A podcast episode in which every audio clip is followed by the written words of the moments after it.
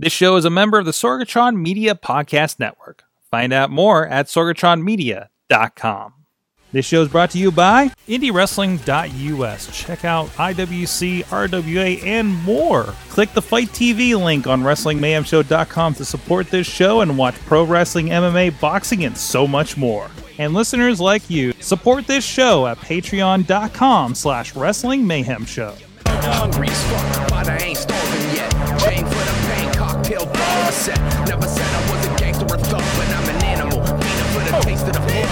Hey guys, Mike Sorg at Sorgatron on the Twitter here in the Sorgatron Media Studios in the Beechview neighborhood of Pittsburgh, PA, live on the internet. And coming to you is the Indie Mayhem Show, where we talk to people in and around indie wrestling in Pittsburgh area, actually everywhere that we can get our hands. But lately, a lot of people, well, we're in driving distance. Uh, so it works out really well. Uh, myself, a video producer here in the Pittsburgh area with the IWC RWA and IndieWrestling.us and other projects.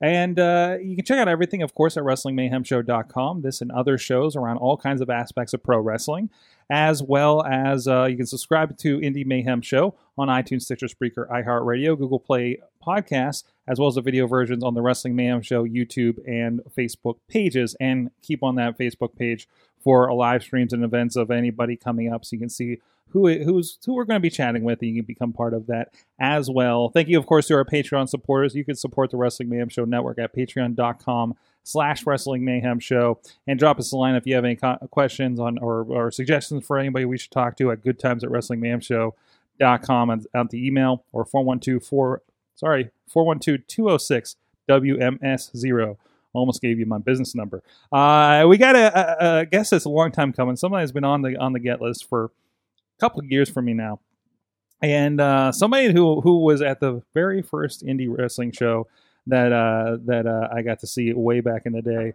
Shirley Doe joining us. Hello. I was surprised to see my face up on the monitor. Hello, everybody. There you go. You- It just popped up, right? Yeah. Uh, so so Shirley Doe. Um, first question, kind of a break the ice kind of thing. Sure. And we talked about a lot of it on Wrestling Mayhem show about your kind of history with wrestling as a kid. What is your first memory of pro wrestling? Uh, my parents we used to go to church at five thirty uh, on Saturdays, which is funny when you think about where I've gone to, being the devil worshiper that I am. Um, but we would go to church, and my parents would get ready, and we get ready before them. And twenty two in Pittsburgh would play the old WWF shows. This is around like 77, 78, right when the name change had happened, right around there. And the first match I remember seeing was uh, Tony Garea and Larry Zbyszko against the Samoans, losing the tag belts to the Samoans. And my brother and I were like super into it. So what would happen is we would get totally dressed for church, and then whenever the commercials would come on, we would just annihilate each other. Like that was the bell, the bell that rang. and my parents had no idea this was happening because they were in the shower. they Were you just ready. enacting everything that you had just witnessed? Uh, yeah, pretty much. And like, I, I kind of realized like from a young age, I wanted to be a heel. Like, I Mhm. didn't ever. I just always just wanted to just always be attacking. Do you know what I mean? And uh, so then uh, we got really into it, and we weren't allowed to watch wrestling. I grew up with my parents are great, but they're very hippie parents. Like, I wasn't allowed to have guns yet. I've grown up like the biggest GI Joe fan ever. Do you know what I mean? So all these things, like to parents, if you want your kids to not do something, you know, there's don't use that psychology, I guess. So anyway, uh, so we were really into it, and I remember it was 1980, the December 31st, 1979, going into 1980 was a Saturday night. Mm-hmm. My parents said, "It's a new decade. You kids can watch anything you want tonight." It was like one in the morning. Like Not- not- wait, wait, not based on your age, but it's a new decade. yeah, I I don't know where this came from. I think they were drunk. I mean, it was New Year's Eve, right? And we said, well, I heard from some kids in school that WOR has wrestling on at 1 a.m. on Saturday nights. I'm like, okay, we can watch that. And like about 15 minutes into it, my mom's like, this is too violent for you boys. And I was like, but Sergeant Slaughter's coming on next. I'm like, how do you know who that is? And I'm like, ooh, okay. So we already knew who everybody was. Mhm. By that point, this is like pre Hogan, so 80 to 82. We were super, super, super into wrestling with like Slaughter was a big deal. And then I talked about it earlier. Like Pittsburgh was blessed. I should say hashtag blessed. I feel like the rev. Uh, that we- got a lot of different shows because like uh, the NWA was running around Youngstown Mhm. and Memphis was running in Youngstown too, which was crazy. So Channel 27 in Youngstown would show Memphis wrestling at two in the morning on Sunday nights. So this is pre. And this is around. this is eighty two to eighty four probably. Oh man, So I because I got 27 where I was. Yeah, oh, I yeah. had no idea. Yeah, and so we would my my parents are very permissive.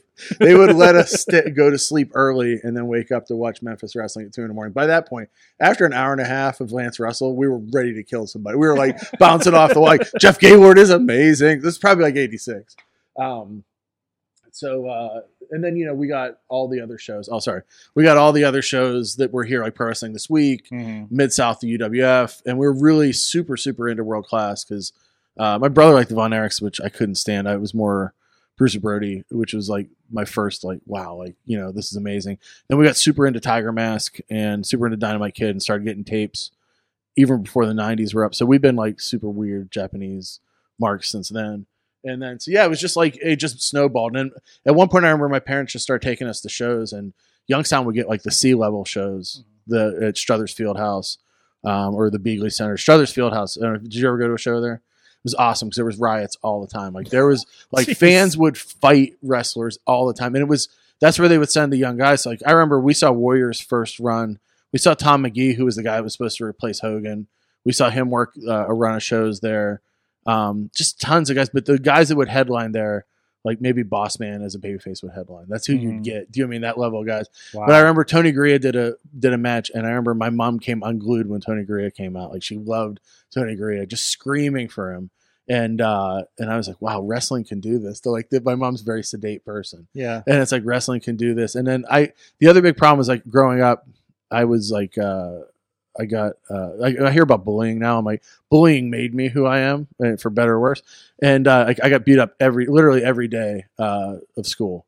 Like to the point where like I remember one time I was like, well, I was I went to church all the time. Like Jesus said, turn the other cheek. So I would literally turn the other cheek and ju- just get hit in the other side of the head. So I would literally at that point start to pretend that I was a jobber, just trying to make people look good when they beat me up. So like wrestling got me through that. Do you know what I mean? Wow. I, 'cause, hmm. I mean, and this is you know an age where you know wrestling wasn't you know openly Yeah, what it is, right? Yeah. So so, but you you you kind of caught that, right? Yeah, and I kind of realized that uh, when I realized it was we went the first live show I went to was in I want to say either 81 or 82 at the Golden Dome mm-hmm. and the main event was Muraco against Bob Backlund was for the title. So that should tell you like kind of the era it was.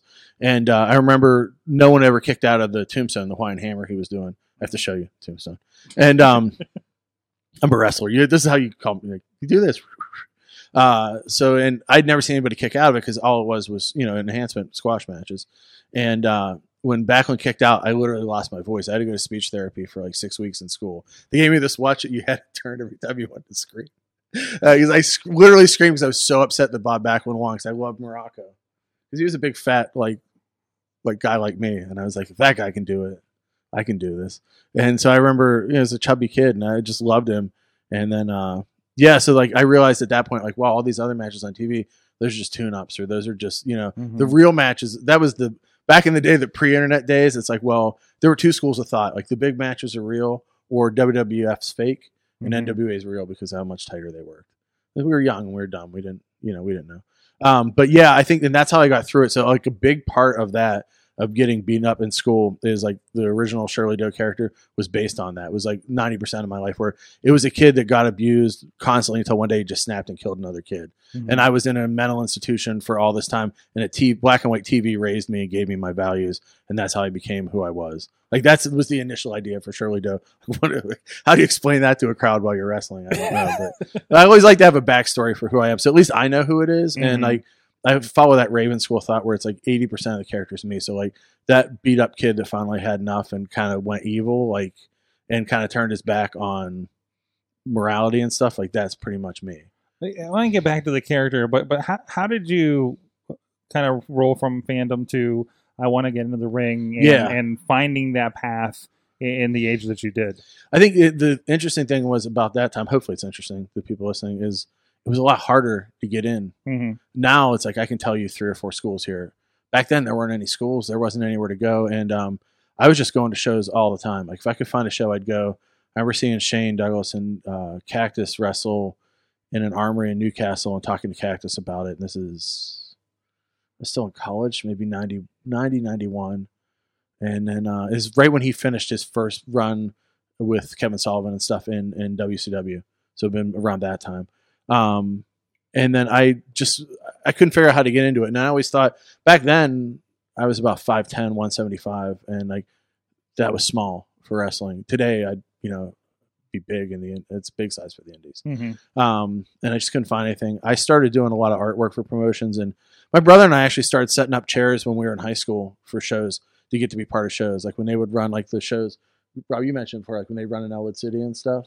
Like we would always go and set up the ring, and we'd set up. I remember uh, gentleman Joe, one of the guys who was a manager around here. We'd always volunteer to do stuff or get stuff for the wrestlers, just as we wanted to be a part of it. We didn't know how to get into it. Mm-hmm. And then um, Steel City started running, and we knew Norm Connors from going to the shows, and we'd always hang out with him at shows. We used to cosplay. It's embarrassing now, but we used to like make whole outfits. This is God, like 88, 89, 90 um, at shows. So he knew us, and he'd always talk to us, saying, "Hey, I'm running a promotion." I'm probably good. He kept telling me back in the day he was always trying to get Terry Funk on a show, which was a big deal to me. The Funks are a huge deal to me. Um, and uh, finally, I did the first Steel City logo, and he said, "Well, I don't have any money to pay you. This is this is not an indictment of him. This is just this is wrestling, right?" He's like, "I don't have the money to pay you, but have you ever thought about being a wrestler?" Because I was already doing a- after getting like beat up my whole childhood. I decided to really get super into martial arts. Mm-hmm. I had a heart murmur growing up, so I couldn't do any sports till I was about 18 when it closed up. And then at that point, I finally had stamina and had wind and could do things. I got super into hockey, super into martial arts, really physical stuff. And uh, I was doing that, and I he set me up with someone. There's a guy Benson Lee that came here from L.A. He trained at Gil's Garage, where it's like Louie Spicolli trained there, Superboy, like a lot of the luchadors of the L.A. area trained there. And he was out here, and there was no one to wrestle, no one who could do that style. He goes, "Do you know anything about lucha?" I'm like, "Yeah, I'm like kind of obsessed with it." So he said, "Well, he'll teach you lucha, and you can work him on my shows, and that'll be your payment for doing this." He also taught me how to do MMA, so I did like five MMA fights around that pre like whatever this is now. And the rules were basically you could slap someone in the face, which is the worst idea. Do you know what I mean? It was just like you could get mad but not throw punches. You could just slap. It was like pancrase style rules. And uh and then uh so he trained me and he actually trained my brother trained my brother wrestled his battle monkey for about a year. And the first year he wrestled, he ranked at 250 in the PWI 500. A fact that he never lets me forget because I was like 474. And, and- and I want to I want to point I want to Yeah. point out like there there's there's a thing going out right now on the internet like this past week Yeah. about like people complaining about not getting into the PWI. Yeah. It was a bigger deal back then because there wasn't an internet. So it was a, Right. do you know I mean? It was a good way. That's how you doing- learned about people. And that's how you learned. And that was how you, you would say to promoters, well, I'm in, I'm in the 500. hmm Like, Does that mean anything? I don't know.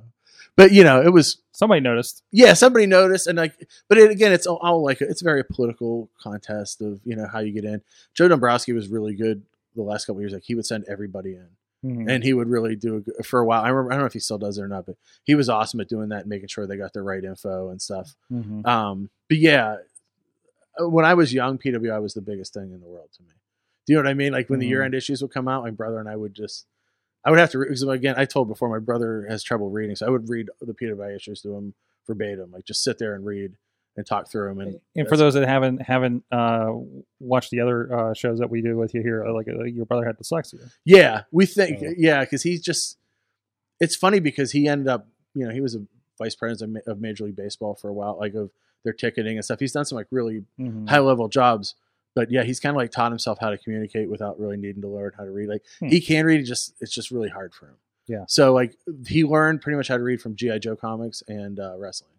So we met Larry Hama, who wrote GI Joe a couple years ago, and told him that, and he was like, "That's crazy." Like, I, so I'm sure you hear it all the time because yeah, but it still means something when Yeah, you know when I yeah. hear it. So uh, yeah, so Norm got me in, and then I would wrestle his shows. My fir- I just talked about some the other day. My first match was 22 years ago. Last weekend It was August 20 or two weeks ago, August 22nd, 1995 was my first match. It was in Newcastle with my trainer, and I was like seventh on the show. And it was like I shouldn't be seventh. Shouldn't even be first. You know what I mean? Why am I even on Mhm. the show? I've been training for the first year I trained. I wasn't allowed in the ring. We had to learn how to do all the lockups and stuff because he was just really tough on us. I had to learn how to. It was just probably came in healthy later, handy later. I had to learn how to bump and stuff on like uh, on pads or like on concrete Mhm. and like learn how to take bumps on wood and stuff. And then when I was in the ring, the ring was like super light. And um, so then and, uh, and those outside bumps are nothing. To you yeah, now, that's the thing. Now it's like if you learn how to bump that way, it sounds like kind of like Jackie Chan, like drunken master stuff. Do you know what I mean? Like, but it was, it was a lot of that stuff. Like, like I remember one of my drills was literally like just run around the ring a hundred times. Like, okay, like what am I gonna learn from this? Like, doesn't matter. Like, you're gonna lock up. We were talking the other day about uh, John Bowen was telling me when I was training. He's like, "Do you remember that day we made that kid lock up for like two hours?" And I was like, "Yeah, because now he knows how to lock up." Do you know what I mean? It was like a lot of that kind. Of, that's how I learned. Mhm. And he would take me to shows, and I would just get stretched by guys. He'd be like, "Take this kid in here and just beat him up." Okay. And but that's how you learned back then, and you kind of had to get accepted. But then the thing I learned after my trainer stopped wrestling, maybe after my fifth or sixth match, and I only knew lucha, so I knew everything from the opposite side of the body. Mhm. I knew how to work the left side of the body, and when I would wrestle anybody that actually knew what they were doing, I didn't know how to switch sides. So I had to teach myself everything backwards. How do you start working the right side of the body? So then I started uh, going to PWX's uh, training nights, and I got beat up a lot, which is I deserved it. I'm sure I was young and stupid, and then finally got on to shows. And I had been wrestling as Masahiro Panic back then. I was doing a gimmick. I wanted to be uh, Masahiro Chono. He was like my hero growing up, and uh, I loved New Japan a lot. And he was like the you know like the G he won all the G ones back then. So my whole style was Masahiro Chono. Like I did all his stuff. And it's, I remember um, who's the guy that ran Ohio Valley? The uh, I can't remember his name is. He the Fed used to use him. Then he was anyway. I remember I worked at a show one time as Master Panic, and I remember I was I wrestled Ricky Morton on it, and I remember I was really excited about my match. He goes, "Yeah," he goes, "You're all right." He goes, "But everybody hears this Japanese name, and they see this fat Dago kid come out." he goes, "It just doesn't work." And I was like, "Oh, okay." So I had to figure out what do I do. Do you know what I mean? So Mhm. they had a guy there named uh, John Doe, and they wanted me to be his crazier brother. And this kid was like, he was good. He's come out in a body bag, and it would scare people. And like, but they wanted me to be his brother from the mental institution. And I was like, well, I can do crazy pretty easy. And I was like, I'll just do this gimmick for a couple shows, and then I'll get to do my real gimmick, and I'll get over doing my real gimmick. Mhm. So I've been working a bunch of places doing it, and had been. Nobody was really doing lucha back then, or knew, and like I knew how to do all the base stuff. Like Psicosis was kind of like what I base myself on. Like I could do a couple top rope things, but mostly I was really good at catching guys, and not a lot of guys were doing dives or anything or high spots really then. And then um, I don't know, it just like clicked, and I stayed there for a while, and then and being Shirley Doe forever. Mhm. Do you know what I mean? Like it's been what twenty years, probably twenty one years of doing the gimmick. So it just uh, it just the name clicked, and yeah, there's a long reaching story of like one question. Oh, that's fine. Yeah, but that's like that's how I got into it, and it was just like it kind of like I always knew I wanted to do it. I remember my mom asked me. I was watching a Dynamite Kid match. She said, "You can do whatever you want when you grow up." And today, this day, she's like, "I should have never said that," because because you know, you look at me now. I think uh, one time she was talking to Mick Foley to show because I used to do. That's the other way I got in is I used to do all his gear, um, like all the shirts he wore in ECW, like the airbrush shirts and stuff. Mhm. I did all those, like the Dungeon of Doom one, uh, the the Ter- the Terry Funk, no, um, the Brody and Hansen one together. He wore for one of the barbed wire matches. Like he would always say, "Hey, can you make me a jacket? Can you make me a shirt?" Because I airbrushed and did did that kind of stuff. So um, so I knew him. I remember one time he said to my mom, he's like, "I, I really wish your son had had a different hero growing up than me." He's like, "Because he's gonna get banged up." I'm like, "Yeah, I know. I'm an idiot." But you know, I just like that style. I like the the. I got really super into uh, FMW in Japan and like the it's like the Memphis style, but like the really super hardcore stuff. Yeah. And um, Is that where the like the fully funk stuff? Uh, that IWA you'd is where see- that That's came out. IWA. Okay. yeah, that was a spin off like from there. But like FMW is where like Onita wrestled, and um, I remember seeing the first Onita match. They had like a swimming pool surrounded by bombs that went off, and dudes fell into the water, and barbed wire all around the ring, and like light tubes and all this stuff. And I was like, I was like, holy, this is where I want to be. Like, do you know what I mean? Like, like I talked to G Raver about it, and people are always like, people always say, you know, we're crazy. And it's like it's a very same thing to us, Mhm. where it's just like, well, yeah, that's that's art. Mhm. You know what I mean? It's like, it's uh, It's like a violent performance art. yeah, it is, and that's the way I've always taken wrestling. It's an art Mhm. form, and that's always my excuse for why. Well, why do you do this? And there's not a lot of money in it. Or there's Mhm. you know not a lot of respect. It's like, well, it's art, and like I am devoted to my art. It's like Dr. Jerry Graham said, it's all blood, guts, and thunder. That's what I always think wrestling is. Like that phrase, always I think about that before I go to the ring of him saying that, and how like wrestling is like the most perfect thing in the world, and it is. Like it's there's nothing, there's no drug high that ever gets you as high as being in front of a crowd and working and uh, telling a story. Like it's it's getting like 'cause that's why I'm a writer in my other life, uh, and it's like telling stories is what I love. So it's it's a cool thing. I, I don't have any better way of putting it. I get like really emotional about wrestling sometimes. That's awesome. Yeah. That's great. Um, I, I, I kind of, you know, like I said, I I love having you on here because like I've always wanted to uh, have a conversation with you. Uh, but but my earliest memory of you was our first uh, uh, show in, in IWC, being introduced to independent wrestling. Yeah. And I remember you stuck out to me because uh, you had just had a War Games match, Uh huh. And you were coming out with an eye patch. Yeah. so, and I remember the uh, some other people that may run a promotion now were, were going around and handing out these ping pong balls. Yeah. And I think it was the night that that they threw eyeballs at you. Oh yeah. Yeah. well, that was the thing. Like I, we were trying to think of a way to end the War Games match, Yeah. and I always loved the way that the best I Quit match to me has always been Magnum and Tully, Mhm. and I was I was the one of the first NWA matches I ever saw. Mhm. and I remember seeing it and like coming from the WWF world of the safe. Even there was a little bit of blood, and there they had done like you know a couple of street fights and stuff, but rare blood. And they would put the X on the screen when it happened. But to go from that to Magnum putting a stick in Tully's eye and Magnum being upset at himself at what he'd done, like, it was a totally different world. Mhm. And then once you got into Brody and the other stuff, like man, this is And this and this stuff wasn't happening in the mid two thousands, really. yeah. And uh, so the finish we were trying to think of is like if I've run roughshod over this company for a year and a half. hmm I need to get put out. So S- Sterling had like a sword cane. So that was the finish. Corey Graves. Uh, that was a finish where he literally put it in my eye and I wouldn't give up. And they made me give up with the, and my eye got taken out. So I thought, well, I needed to have like show that, that that did something to me because I hate cage matches where nobody bleeds. And I hate when, I like when somebody gets hurt by something and it changes their story. And plus, like I always wanted to be Nick Fury when I was a kid. So, like when I was a little kid, I would like dream of having an eye patch. Like I would have think I should take or like or like the six million dollar man, how he had the fake eye. I always wanted a fake eye as a kid. I don't know why. And uh, so I thought, well, it'd be cool to do the eye patch. And then finally, the goal of that before I left was the goal of that was I was going to become like a faith healer and I was going to like heal myself and then start healing other heals. And like, do you know what I mean? Just being over the top religious zealot, like go from the crazy devil side to all the way to the other side and be kind of like Ernest Angley where he like heal people and he'd be like, you'd jersey him and he would like just hit people and he would like heal them and stuff. He still does it now. He's like 94 and they have to like prop him up and he, he does it. But like I thought that would be a cool like not brother love, but like just like kind of like Jim Jonesy kind of crazy thing. It just didn't end up happening. So, Mhm. but yeah, so that's cool. I'm glad I stood out. Um, I I know Chad, you were in those shows at those shows with us as well. Um, so so when uh, you know we've done a lot of interviews here uh, on this show, and uh, you're you're a name that always comes up as as a trainer, Mm-hmm. and and you uh, I believe with the uh, it was a coalition of competition at the Yeah. time. Um, tell us a little bit about getting involved on that side of things, and and of course, there's a lot of people that have come out of your school uh, of, of note.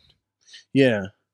Um, I had started training. We talked about Joe Perry a little bit earlier. Mm-hmm. He had a ring in Penn Hills, and I was like maybe th- three years in, and I was like, I really. He's like, I want you to come out and see some of these guys. Like, I, I don't.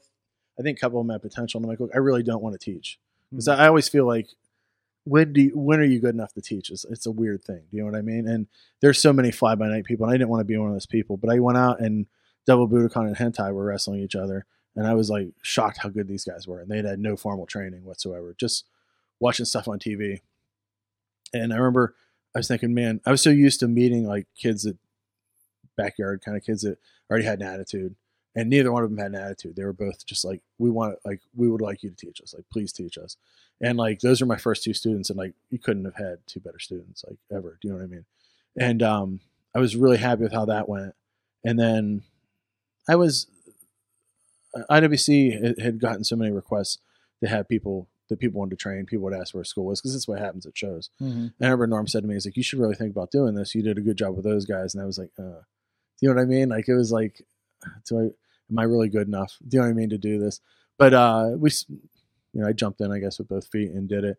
I'm really happy with. Uh, I'm really proud of. I have so many students. It's hard to remember all of them. Do you know what I mean? Of like the people that are out there. There's at one point I know in IWC that like like 75 percent of the roster was guys that I trained.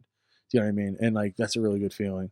And uh, I think you, the thing I really pushed though was I hated seeing the kids would come out of a school in six weeks or six months even.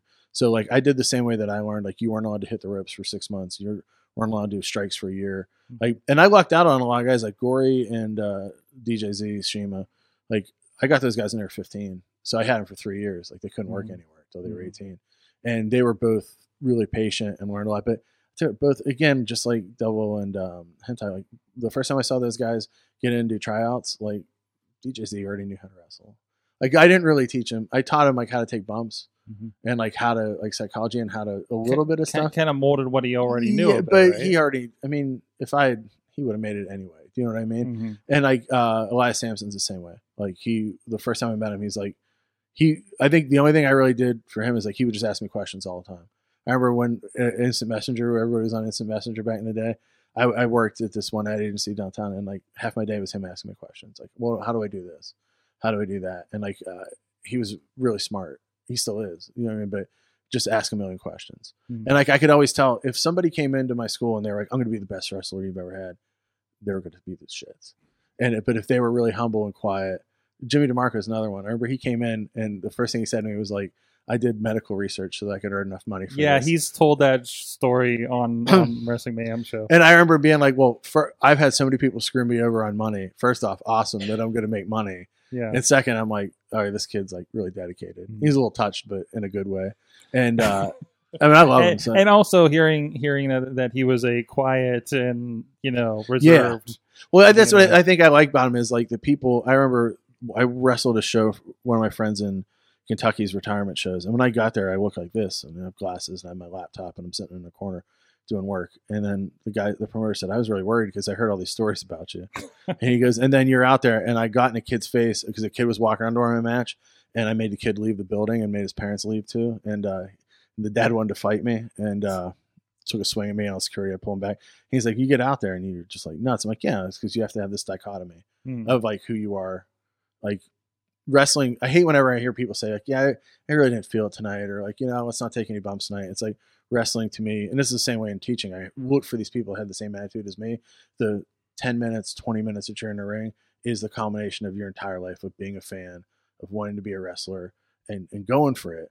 And if you don't give everything, you should be willing to die every time you go in the ring. You know what I mean? You should be one to take care of the people you're in with, but you should go in with the fact that it's like I'm going to give everything I have. And there's been times where I've felt sick, I haven't felt like doing it, but you have to go in and do it. And if I could find that quality in my students, and a lot of times you find it by, again, making them do lockups a hundred times. Like nobody wants to do lockups. I don't want to do lockups a hundred times. I don't want to do body slams a hundred times. But it made me better as well because it was more the mechanics. Like how do you learn the mechanics of actually wrestling? How do you the repeti- the mind memory, muscle memory of repetition and stuff. So finding the people that were willing to do it and weren't willing to quit, and then uh, willing to work hard is, is like really important. So I'm I'm really proud of, of all the ones that have done stuff. But so many of them, again, I'll forget one and they'll be upset. But like so many of them, like they were they had it in in themselves, and my job was to take that raw material, hone it, so that they could go out. I always said like I can teach you the words, but I can't teach you how to speak. So I'm giving you the, the language of wrestling, and you have to figure out your accent. You have to figure out how you talk, and you have to figure out who you are. Like I hate whenever I meet people in training schools now, and they're like, "Oh, this is my gimmick." I'm like, "You've never even taken a bump yet, and you have a gimmick." Like that's like way like yeah, it's cool to have a thought about it, Mhm. but that's way down the road. Like let's learn how to how to mat wrestle, and let's learn how to do a headlock the right way. That's a, it drives me nuts watching wrestling now, where guys don't work the ring properly, guys don't put headlocks on properly. First round of the Mae Young Classic, there was a girl that had a headlock on completely backwards, and it was like, how did this get on TV? Mhm. And it was just especially with WWE. yeah. Like- and it's like, yeah, it's like uh, we were taught if someone's in the wrong position on a headlock, like when I first broke in, drop them on their head, and like they'll figure it out. Either they're gonna get hurt and they'll never wrestle again. so much old wrestling's like that. Like you know, like when you hear Hogan saying like, "Yeah, they broke my leg and then I came back." We, we, we were talking about that. I, I can't remember if it was on the last show or, or off air, but you, you talked about like being mean is the broken leg of Yeah. this era. Yeah, and we can't be as I'm not as mean anymore. So like for some reason when we went to Ohio, we get super mean. I don't know, not mean, Well, but it's well, like it's Ohio. Yeah, and it was like another. But I would just get upset about stuff, and I think it. But I think more there was like more um hazing, but not in a. I didn't want to do hazing in a sadom- sadomasochistic uh, uh, way where it's like a frat, but more just like, oh, okay, well these guys played this rib on me, but then we'd still do nice stuff along the way, so it was kind of like a mixed message, maybe. Do you know what I mean? Like, oh, you get a free porn magazine on the way home for putting up with all this. I don't know. We used to go to this place, the uh, Lions Den, and it was like it's like this because when you go from Cincinnati out there, it's the only place that's open all night. So like you're Yeah. exhausted from coming back from Cincinnati. Like, well, we got to stop at the Lions then. Exit 189 uh, is, is what exit it is on 70. And uh, you would, I remember we would, and, and new sponsor of the show now. Yeah. Uh, but we would go in there, and I remember like I, I remember uh, one time I was traveling to Cincinnati with my ex-wife. She's like, "We should stop here. Our place looks crazy." I'm like, "Cool." I'm like, "I've never been here before." I walked in and literally didn't ask for my ID, and they knew my name. I was like, "Shit, we've been here a lot of times." So. I also set off a wall of vibrators that time, which is the worst thing. If you ever see a vibrator that says "try me," don't try it because it will activate all the other vibrators on the wall, and then the whole wall will come down. So that's not a wrestling lesson. That's just a life lesson. I hope somebody picks it up properly. Next time you're in a porn store. Yeah. Um, So just don't go. or or yeah, yeah. But I think that's the thing is like I didn't want to be like I'd see a lot of people that would um just beat guys up and grind guys out and stretch them. And there is a place for some of that, but on the other hand, it's like I think it was more about fun and more about how do you learn that camaraderie of being on the road and like I think that's one of the problems now is like so many I'm glad when I see guys like Sean Phoenix is doing it now. Um, and like Remy's doing it. A few other guys, Beastman does it, where they're getting on the road and working outside shows because that's when we started to learn about wrestling.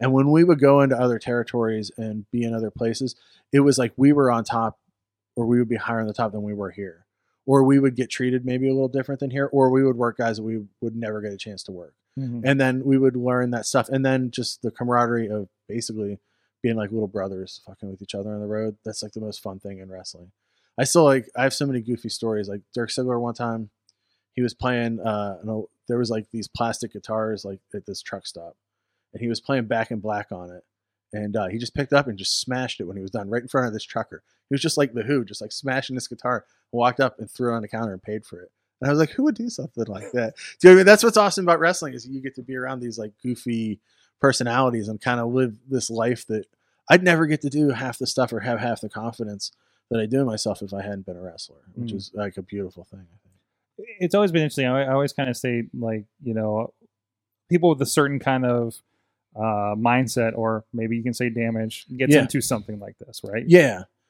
There's nobody like I always say like we're not well adjusted.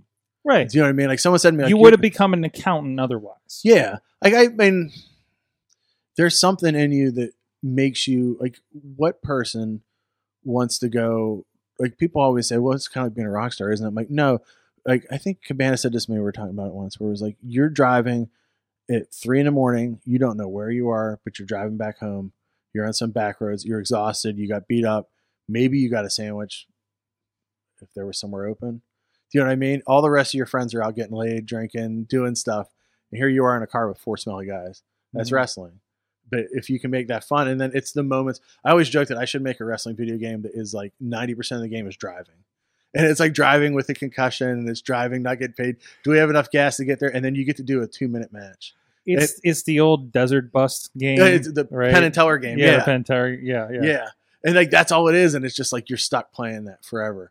And like to me, that's what wrestling. But then those but those moments of highs make up for all the other stuff. And then when you're in there, it's like you said, it's like, well, what part what normal person like I I was looking at a chair once that I got hit with after the match, after the adrenaline wears off, and the chair had like a giant scoop out of it where my head was. And I'm like, well, what kind of person, like sober, not adrenaline out, right? Um, not in the heat of battle and not being, you know, I have to get in this mindset and like switch my mind to this this weird. It takes a long time to Well, explain. you, you explained earlier when you when you when you're heading out there, you're just ready to break everything. Well, it's I believe like I read this thing in um man, it sounds well, I'll tell you anyway. Uh there's this thing in one of the uh An- Anton LaVey wrote about from the Church of Satan, this werewolf ritual, where it's literally that you have to become someone better than yourself to accomplish these amazing tasks. So how could I get hit in the head with this metal chair and laugh at it and just keep getting up and maybe not even selling it, like not bumping for it. And it's like because I have to become somebody else. So literally when I put my makeup on and when I close my eyes, I literally say to myself, when I open my eyes, and I walk through this curtain, I'm not me anymore. And I don't have the day to day problems of me. And I'm not worried about, am I going to make the rent? Am I going to, you know, how's my job going? I'm just going to be this person whose only desire is the fight. Do you know what I mean? And it's like, and it's like a total mindset shift. And it's like, a, it's kind of like a chaos magic ritual thing, but that's, that gets a little deep and scary. But anyway, it's like, you know, you have to become somebody else. And like, that's where the makeup comes from. Cause it's kind of like the, Like the the Thor movie kind of has some of the, the Viking part of it, where it's like like putting the magic on your face, like doing that and going out. Like I love that part of it, like the ritual of it, and then getting out there because then you have to make it special every time. Like it Mhm. has to. Because I think about that, there's times where you're like, shit's going wrong in your life, and maybe you don't. You would rather be somewhere else, but then you think like, when I was ten, did someone if I knew that I was going to have this opportunity, even one opportunity, even one match. So like every match is important, and and like to, to go through that and get excited about it, that's that's awesome. Do you know what I mean? Mm-hmm. And even now, like I don't, I, I wish PC Steel said said to young guys, you should write a journal of all your matches. I wish I'd done that. Like I know he, uh, Hero does that. Like, cause he for a while he was still posting them before he got hired, uh, and he can't do posts and stuff as much anymore. But he used to like write every single one of them down. I'm like, dude, how do you do, how do you remember that? He's like, I just write them down in a notebook after every match. I'm like, shit, I wish I'd done that. And I was doing it for a while, and then I just like when we were working in Ohio, we were working so much, and it was like, you know, I don't forget the question, but anyway, uh, yeah, it's like, uh, I don't know. I wish I'd kept records because I it's it'd be neat to see all the. And definitely, it's not. It's not like like you know doing all these matches. It's not like they're kind of kept. You know, Yeah. Who knows who's filming it if they're being filmed? Yeah, You know. it's we joke all the time. It's like the the best stuff we ever did was when we first started, and there was fifty people. Like IWC shows when the first IWC shows were at the Emerald Room in McKees Rocks, this little tiny crappy place. And like then we got into a couple bigger places, but we do shows in front of fifty to hundred people, and like even like when they ran CCAC was their first kind of big building. I remember there's one Texas Death Match at Hentai and I did, and there were maybe hundred people there, and more than half of them didn't give a shit. You know what I mean? Of it, we did, and you know what I mean. Like the finish was him doing a double knee stop off the top onto my legs, covered with chairs. Like it was the dumbest move. Like there's no way to do it safe. Do you know what I mean? Like we're both gonna get hurt. We did another match where he gave me a tombstone off the apron. Like, and I'm like, well, who would do that? Like through a table. Do you know what I mean? And and um, but we would joke. It's like finally when the crowd start coming, we're like, oh, we did all our. It's like the U- or early UFC guys that were like, oh, we did all our matches before people caught on to what it was. But like that was the beauty of it. Like, you know, I I have tapes, well, videotapes and no VCR to show them. You know what I mean? and and at some point, like I just stopped taping stuff because I was like, well, I'm never gonna. I don't like watching it because I pick it apart, but like it would be neat at some point to be like, oh yeah, I've been here, here, and here. I've done this, so. Mhm. But and so, but then sometimes stuff in your head is either better or worse than it is, so maybe it's better to kind of live on in- in your head of, of, of how stuff was. It's better, it's better to have those shaped memories, maybe. Yeah, it's it's always like it's more poetic in your head, maybe. But it is cool when it matches up to it. That's a really good feeling. Like when you see stuff like that cage match you were saying, like it, it matched up. Mhm. So like there was stuff in there like that was a really fun match because it was like I have like different thoughts on story structure in wrestling, and that match was all ECW where it was like this match isn't about a single move. This match is about a collection of can you top this stuff, Mhm. and everybody has to top each thing until the end of it. And it was a crazy collection of people because if I recall, like like Abyss was part of it. yeah, And of course, starting James Cuman, Corey Graves, uh, Dennis Gregory, I think was a part of it. yeah. and- Danny, and uh, Dean was in it. Uh, Dean, Dean Radford. Yeah, Hentai, uh, Sebastian Dark, CJ Sensation was refing. He did a big dive onto us at one Mm. point. Yeah, that was a crazy match. I remember first time I wrestled Abyss was in Canton, Ohio, and I was all excited to wrestle him, right? Because I've been watching, as we talked about before, I watched a lot of TNA, right? Yep, yep, yep. No, But- to, to to to a certain detriment, but yes. But uh, of all the badness of the early TNA, Abyss was like a bright spot. Like he always had like really like I thought really intelligent matches and put together really good. He did he did the kind of style I like where it's a combination of like all Japan big spot finishes with like a lot of false finishes mixed in with hardcore stuff, which is like what FMW style kind of is. So like I always like recognize like I'm like I know that if we worked each other, we would have a lot of fun. And like and that's like those are the kind of guys I seek out and I like I want to wrestle. So someone this one promoter was like, Yeah, well I'll pay you four fifty to come to Canton. I was like, Okay, I'm not worth four hundred fifty dollars, so I know that this whole thing's a giant scam. But if I get to wrestle Abyss, that's cool. So uh, I did, and our first match was a thumbtack, uh, thumbtack barbed wire casket match. And I remember getting in the locker Whoa, room. wait, wait, wait. Yeah. Wait a minute. Yeah, Thumbtack barbed wire casket match. yeah. Are the cat is, are the thumbtacks in the casket? No, no, they were just in the ring. just there. as soon as it around. started, there wasn't like the, they put him out when we came out, and like I remember he and I were talking him back. He's like, "So we'll do a big spot. I'll pull up thumbtacks. It'll get a pop. Yeah, cool." And we get in the ring, and he was already. He's like, "The thumbtacks are already in the ring. Like, fucking idiot runs this show." Mm-hmm. Do you know what I mean? Like all the like so, and it we couldn't lock up. Like, how do you lock up in that match? Like, Yeah. how do you? You just have to start. We basically had to come out and just start drilling each other, mm-hmm. and it's like, so we looked at. I said to him, we were in back. I'm like, well, this is the last match of a feud that we never had. So just go out and do whatever the blow up would be because we're never we may never wrestle each other again. It was fun. Like it was a, it was an interesting match. I remember I took like a choke slam off the top through like two open chairs. That was the big bump I wanted to take. And then I took the black hole into the casket, which was fun. And then like so it was like everybody's all freaked out because it was a real casket they used to use in a funeral home. And like back then I was working like 90 hours a week in advertising, so I just took a nap. Like once they put me in the casket, I like just went to sleep. So they wheeled me in back and he opened up to see if I was okay and I was snoring. And he's like, "Did I? I thought I killed you." And I'm like, "No, no, it was fine. It was a great bump." And he was like, "Why'd you go to sleep?" I'm like, "When do I get to take a nap? Like this is a great time to take a nap." It was comfy in there. yeah, it was right? super. Com- well, I mean, it, it has to be comfy. You're going to spend eternity in it, right? So, um, we get there, and so we getting back, and the promoter's gone. Of course, he left, and none of our money. And like, I was more worried about him because he's a, you know, he's a name. Yeah. And so he's like, "Well, let's go find his promoter." So we went to the promoter's house, his parents' house, and the parents had no idea that the guy was running a wrestling show. Imagine both of us like covered in thumbtack marks, barbed wire, didn't take a shower, just show up on your porch. And that Biss is a big guy. a big guy. That's the thing is like, so when we came to the ring, like in back, like nicest guy in the Mhm. world. I don't want to kill this gimmick, but you know what I mean. But then when the mask Eh, is on, Joseph Parks. yeah, exactly. Yeah. You see what he looks like as Joseph Park, and no one Yeah. had seen that yet. Yeah. So when you meet that side of him, he is that's who he is. He's super sweet. But when the mask is on the chain and you're standing there, you're like, shit, this is a monster that is going to be stiffing me in about five minutes, you know. So it was kind of intimidating, but awesome in that way. Because I love challenge. Mhm. So then we're on this guy's porch and like, we don't know where our son is. You know what I mean? Our son, he, I guess he went to Florida. So he just left with all the money. So we didn't know what to do. Like we really had the cops with us. The cops drove us to his house. So none of us got paid. He eventually found the guy in Florida like years later, like found his address and went to the guy's house and waited for him, got his money. It was like two years later. I just remember I was so mad I grabbed a can of paint and threw it in the locker room. But I like who did it help? It didn't help anybody. I was just destructive and young. But I just remember being so mad. And like Canton's not a short distance. Mhm. But I should have known better. But at least I got to wrestle him. So there's like, and I got that goofy story out of it. So you know, That's awesome. Um, so you, know, obviously we talked a little bit about Mae Young Classic and things. What are you watching today? What's kind of got your attention, or any wrestlers out there, or, Yeah. or anything in particular, local or na- or wherever? Oh man.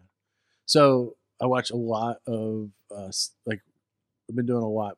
Doesn't look like it, but I've been working hard on cardio, and so I've been. The trick is is you watch a lot of wrestling at the gym, and you don't realize how long cardio is. So um, been watching a lot of G. I watched almost all G one this year, which is like literally like I don't think there's ever been a better tournament in the world ever. Like the mix of talent and the different matches and stuff. And there were guys wrestling each other that like I love when style clashes happen to see what happened out of them. And you had guys like Zach Zack Sabre Jr. was in it, who's amazing, and uh, like uh, Minoru Suzuki, who's the greatest, one of the greatest ever.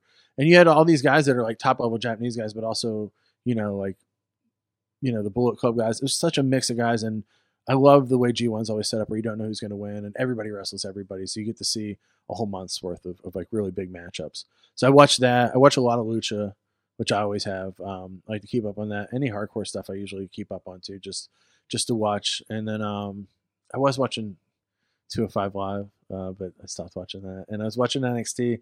And NXT went from being this like really special thing to watch all the time, especially even when it was Florida. I was watching it because I had a bunch of friends down there. And then gradually, like it's just hard to watch now. It's very the more polished it's become. Like it felt like a lot of times, like well, why I can't believe they're they're putting this on TV. Is Mhm. how it felt before, and now it feels like it's it's safe formula now, which is that's inevitably what happens with things. Um, but I still like my favorite thing in wrestling now is like I like we have a both at Rise where I wrestle in Collinsville for Brandon K, which is a great promotion. Mhm. Um, they have uh, it's in an old movie theater, so there's a whole area where just to watch the matches, which is awesome. And uh, so I watch all the matches there, and I take notes, and like I really like I love that part of it. And then um, also uh, PWX, we have a room now to watch, so I watch a lot of stuff. So I really like seeing a lot of guys. So there's a lot of really good talent around here, and like there's some things that I think younger wrestlers need to work on, but like there's still a lot of guys that really have a lot of heart. Mhm. There's like Lee that wrestles for us is, is awesome. Uh, Lee Moriarty. Yeah, Lee Moriarty. Like that kid, he reminds me of uh, DJ Z when he was young. Because like it's funny, like I remember all the times I would talk to him when I first talked to him, he was like, I don't know if he was shy or I don't know, maybe I'm a maniac. He would just smile Say, oh, thank you. He, he was amazed because uh, he's another one of those that you see his character, Yeah. and then he was sitting here, and I was just like, I thought he talked more. No, know? no. and and he's a I, I, he's an awesome dude. Yeah. You know, but, but he's very quiet. yeah, yeah, and but he's great. And I remember the first time I saw him wrestle, I'm like, oh, he's doing all this British fall stuff because I love British wrestling. Like, Mhm. like um, like I remember uh, I went to Japan. I wanted to learn all this stuff. My second tour, and there are all these battle arts guys on the show, which is like this weird promotion that mixes lucha with with MMA. So it's like a crazy. And I'm like, well, maybe I can learn some new stuff off these guys. Like, oh, we heard you do British style wrestling. I'm like, yeah. Like, teach it to me. I'm like, I don't want to teach. I want to learn stuff. so it was like teaching all the goofy Johnny Saint moves to them. Like Johnny Saint's like amazing. Um, but yeah, Lee's awesome. Um, like they don't wrestle the PWX anymore, but they do it Rise. Like uh, Duke and um, Locked and Loaded guys. again, Again, yeah, I'm really bad with names because I'm getting old and, and I had a lot of concussions. Uh, those guys are great, and they both really get wrestling, which is really important to me. Like they're really smart. I would say we we, we were kind of amazed because they came in here uh, last week and Yeah. they were dressed up. Yeah, that's what I love about them. Like it, it, it was the best dressed like guest we've ever had on the show. We don't ask for it. Nobody else is doing it. It's funny. My wife hates most wrestlers she meets, and she's like, "I love that dude. He's such a nice guy." Like Yeah, she loved yeah. him right away. She's like, "He's," and I mean, he is. He's great. And um, man, I, this is hard because like every time I start talking about young guys, it's hard. You know what I mean? Because I'm like, oh, I ignored that guy. Beast Man's awesome. Like he's my favorite tag partner I ever had. Um, I love Beast a lot, and um, um, let me think who else. And, Be- and Beastman, for those that maybe don't know lo- Yeah. local stuff, like it, it kind of has this caveman character to him. Yeah, Um, and it, I've had a lot of fun watching him over the years. yeah, he's across promotions. I, I'm kind of hoping that as he gets to travel on the road and do more stuff, he's really smart because he knows when not to do stuff, which is a lot harder um, than when to do stuff. hmm Do you know what I mean? Um, let me think. Else. I have to look up my phone because I wrote down notes because I'm like, oh, who else do I talk about? Uh, I talked about Remy before. I really like him a lot. He's really smart. Remy. LeVay. Yeah. Uh, Derek Direction told me to mention him in a shout out, but he's awesome. He's like another guy. Like there's a lot of the young guys. I'm like, oh, I, I know I'd have a good match with him, so I like to wrestle him someday. I really like his gimmick, and he's he's a goofball. Mhm. And um, he came him he came the whole way up from Cleveland to see my band play once, which was like ridiculous. I'm like, why would you travel the whole way up for that? Just this? He's like, oh, I just wanted to hang out. So he's awesome. Uh, Matt Conrad's awesome. He's my favorite. He and Beast are my two favorite guys here. I think Matt's like the most underrated guy, and um, he's just so good at so many different things and so solid. Um, yeah, he's awesome. Lewis, I don't know if you've seen that kid at Russell's PWX yet. He does like the nerd kind of gimmick Yep. he's a million times better than his gimmick. Like he's gonna be really good, like because he changes stuff up and does different stuff. hmm But his gimmick's awesome too. But I really like him. And then there's a lot of older guys like Brandon K. Still awesome. Like like I got to I never got to do singles with him, and I got to do one with him this year, and it was like super easy. You know, uh, like Kato's doing really cool with his gimmick there, and uh, there's just so many guys. Like that's what I like now is like there's a really good mix of stuff. I'm having um a really good time uh, in my current feud too uh, with Peyton Graham. Um, even though I hate him, and I should talk about how much I want to kill him. hmm But uh, yeah, that's a blast. Like I like when I finally get in a feud with someone that's as physical as me. Here, what is the best and the worst thing about indie wrestling? I think you've answered a couple of those questions along the way here. I think the, the worst thing is that um, nobody learns lessons from the past. You know what I Mhm. mean? It's like, but it's the same problem in any wrestling. Like at the point where, like when Hogan was first in power in WWF in '84, and there was the question of you know they were going to unionize, that would have been the time to do it. Do you know what I mean? And the fact is, like, I don't think a lot of indie wrestlers realize that the power rests in the wrestlers that are on the shows. Yeah, there's always going to be another 20 bodies to fill out a show, but how do you make yourself special and how do you become a draw and how do you you have to like stand up for yourself and that doesn't happen a lot so there's a lot of downside of that and then the best part of it is just that it's awesome that people get to do matches and we get to do this in front of fans like on this level and that and also seeing people like like DJZ and uh, that, that start here and get to go somewhere like that's really awesome do you know what I mean so yeah for all the bad it's always saying like once you go through all that, I said before, you go through that hours of shit to get to that like 10 minutes of heaven. Like, yeah, that's cool. Mhm. You know, it's, it's better than a lot of people get. You know what I mean? It's better than any other job I've ever had. It's not really a job. I love when guys are like, I'm retiring from wrestling. Like, well, you can't really retire from a hobby. You know, it's like retiring from, you can't retire from stamp collecting. You have to like make money to make this a, something you retire from. Guys in WWE get to retire. You get to just not wrestle anymore. you get to, to go do something else. Yeah, you get to maybe do something like oh, I always joke. I'm like I'm going into miniature golf after this because you know like what sport will I tackle after this? Curling. there you go. I can't do it. My back's too messed up. I can't sweep anymore. Like seriously, sweeping and like cat litter crush my back. Like I can take table bumps, all sorts of stuff, but when it comes to like that repetitive motion, like just doing it there, no. That's why you get a tens unit. You like plug it into your back and like shock yourself. That's all I got here today. Like I had to do, I do like that cupping thing because I heard Eugene Nagata does it, where they literally put hot cups on your back. yeah. Yeah, that's what I do, and like you like take all the toxins out of your back.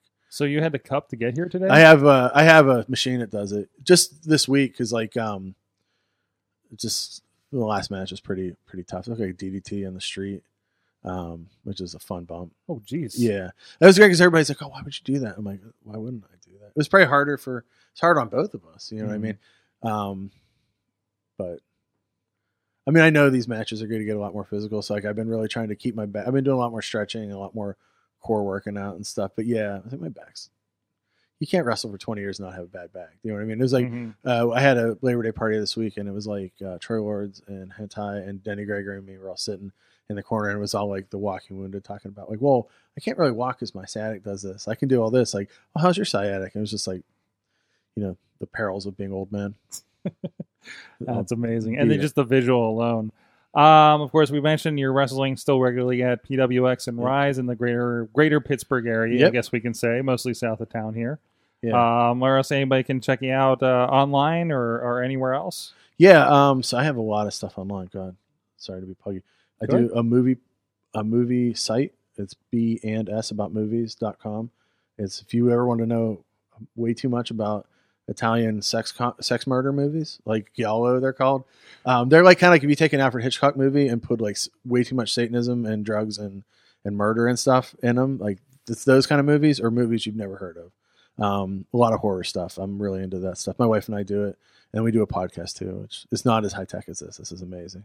And then uh, I'm in a band, uh, can'tpgh.bandcamp.com. You can check us out.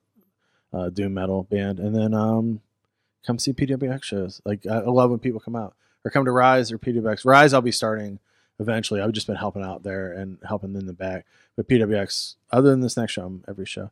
I also forgot Facade's also awesome that I trained. He's really good. He's in because he may be watching this in India. Who knows? He told me like I was like I was like, hey, I'm going to India for a while. Why, why'd you do that? But you know, if he's happy, he's getting wrestled in Japan, which is awesome. Yeah, and, and, and he's training people in India. Yeah, Is yeah. that the case? I've been Yeah. I've been watching his Instagram, and it's been yeah, their training center, they have like a training school there, and he's training guys. And he's I know he's going to Japan for two days because Mhm. the guy who's my agent in Japan runs shows uh, in Nagoya, and it's crazy in Japan. Like outside of New Japan guys, if you want to use, it's they like you can literally. Fu- it's so much easier to get guys to be on your shows. So you can be like, oh yeah, I want to get like uh, Atsushi Onita to be on my show. Cool, here's how much he is. Like, do you know what I mean? Like, it's like really easy to find guys to get. on. Wow. So like uh, we were on one show with him, the first tour I did, and it was like Dino. I don't know if you did you ever see Dino when he wrestled in IWC? Is he the one that put Gory's head in his pants and gave him a pile driver? I remember that. Yeah. Yeah. So it was like Dino, a bunch of dudes from uh, that did Battle Arts, which is like somewhat big group, and a couple of DDT guys, and uh, like Kudo was there when he because he was in IWC for a bit, yeah. and then um, this guy Ultraman Taro, who was like a big FMW guy back in the day. So imagine the fattest Ultraman you've ever seen. and he wrestled Dino in like a gay versus Ultraman match. It was the main event. And Glenn. Spector went with me too. So that was a crazy tour. That was my first tour of Japan. It was like 11 matches in 14 days. Oh, wow, we didn't even get to this. We might have to have you back to talk Oh, about Japan trips.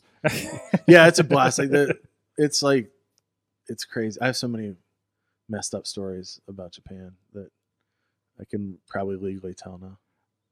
You Oh, good. Oh, Yeah. good. I mean, like, uh, do I have a, I'll tell you quick, super quick. okay, a little teaser. Um, so the first night we wrestled, um, I had to do like I thought that um, because I taught their school for a couple days, I thought, well, I'm going to get to do a regular match. They took all the ropes down. It was like barbed wire, light tubes, all this stuff. So I was all bloody, no showers, nothing. And I'm like, well, where are we going to stay? And they're like, well, first we're going to eat. And they brought out this giant metal pot.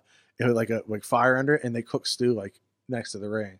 And where and my brother was like, because he went with me, he's like, "Fuck this! I'm not eating any of this fucking stew." so I'm eating like chanko. It's like this like stew that's supposed to like toughen you up. Hmm. So I'm eating this, and they said, "Well, where are we going to stay?" And like, "We're going to stay at friend's house," and that's a phonetic translation for a place that you go to, and you get to rent three porn movies, and you get to stay there for the night if you get the porn movies. Because the way that it works there is like everybody lives in the same house. Wait, wait, wait, wait. So this is like the Japanese version of how you used to do pay per views. Yeah, exactly. Okay, yeah, I yeah. got you. So Yeah. you're used to this idea. Yeah, it's 100 percent used to it. But nobody else other than me spoke enough Japanese to know what was going on. So we go in and they're like, "You need to rent three movies." And people are like, "Where's I'm jet lagged. Like, why do I need to get movies?" Well, we can stay here all night if you rent movies. And they're like, "Well, they're all porn movies." And I'm like, "Well, yeah." So I didn't want to get any. Right? I just like because I know Jap- the story of Japanese. Like they blur everything out, and they're all just very boring by comparison. So I and my brother's my brother's like, look, because I was married at the time. He's like, they're gonna send a prostitute to your room if you don't get a, get a movie. Why would they do that? Because I I was getting like death scenes, which is the Japanese faces of death. I'm like, I'll Mhm. watch that and go to sleep. Um, so. So nobody else wanted to sleep there because obviously whatever bed you're sleeping in has been used by numerous people. So I had all these tour shirts. So there's people in Japan that bought our shirts, that IWC shirts that I had laid on on these beds. But whatever. so um I couldn't think Uh, Japan. so the the movie that I got was just a girl getting ready for work, and it was just literally the camera following her for like four hours as she got ready for work, and that was it. I fell asleep. It's like nothing happened. It was like her brushing her teeth, her eating eggs.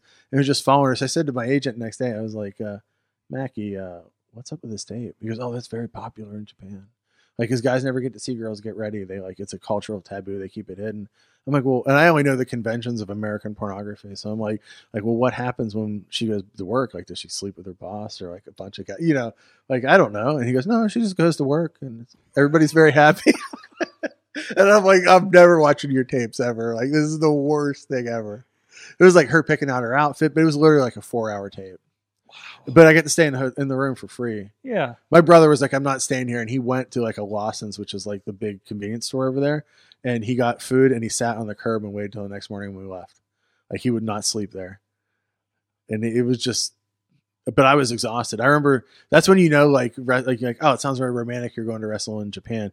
You're sitting on a bed that a bunch of dudes have used to watch porn tapes, and you're you have wet wipes and you're scraping out all the blood and thumbtacks and barbed wire out of your arm. I had a big piece of glass. It's like up here somewhere that I had to pull out, and I just wrapped my arm with wet wipes. And I'm like, I'm being a rock star somewhere in Nagoya in in a in a porn theater. So my We- mom's we- really proud. Hope We're definitely listening. definitely bringing it back for more Jap- Japanese stories. Uh, thank you so much for joining us. Was there anything else you wanted to plug while we were at it? I plugged too much already. Didn't Uh, Thanks for having. This is really fun. Thank you so much. no, me. thanks for having uh, being on here. Check them out, Shirley Doe. Uh, and uh, check out all the rest of the interviews. We got everything over at WrestlingMayhemShow.com, the whole feed.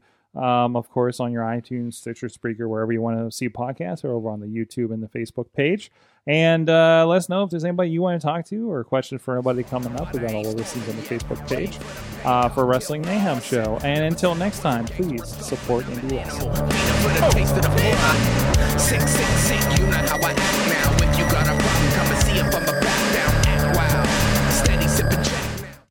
This show is a member of the Sorgatron Media Podcast Network.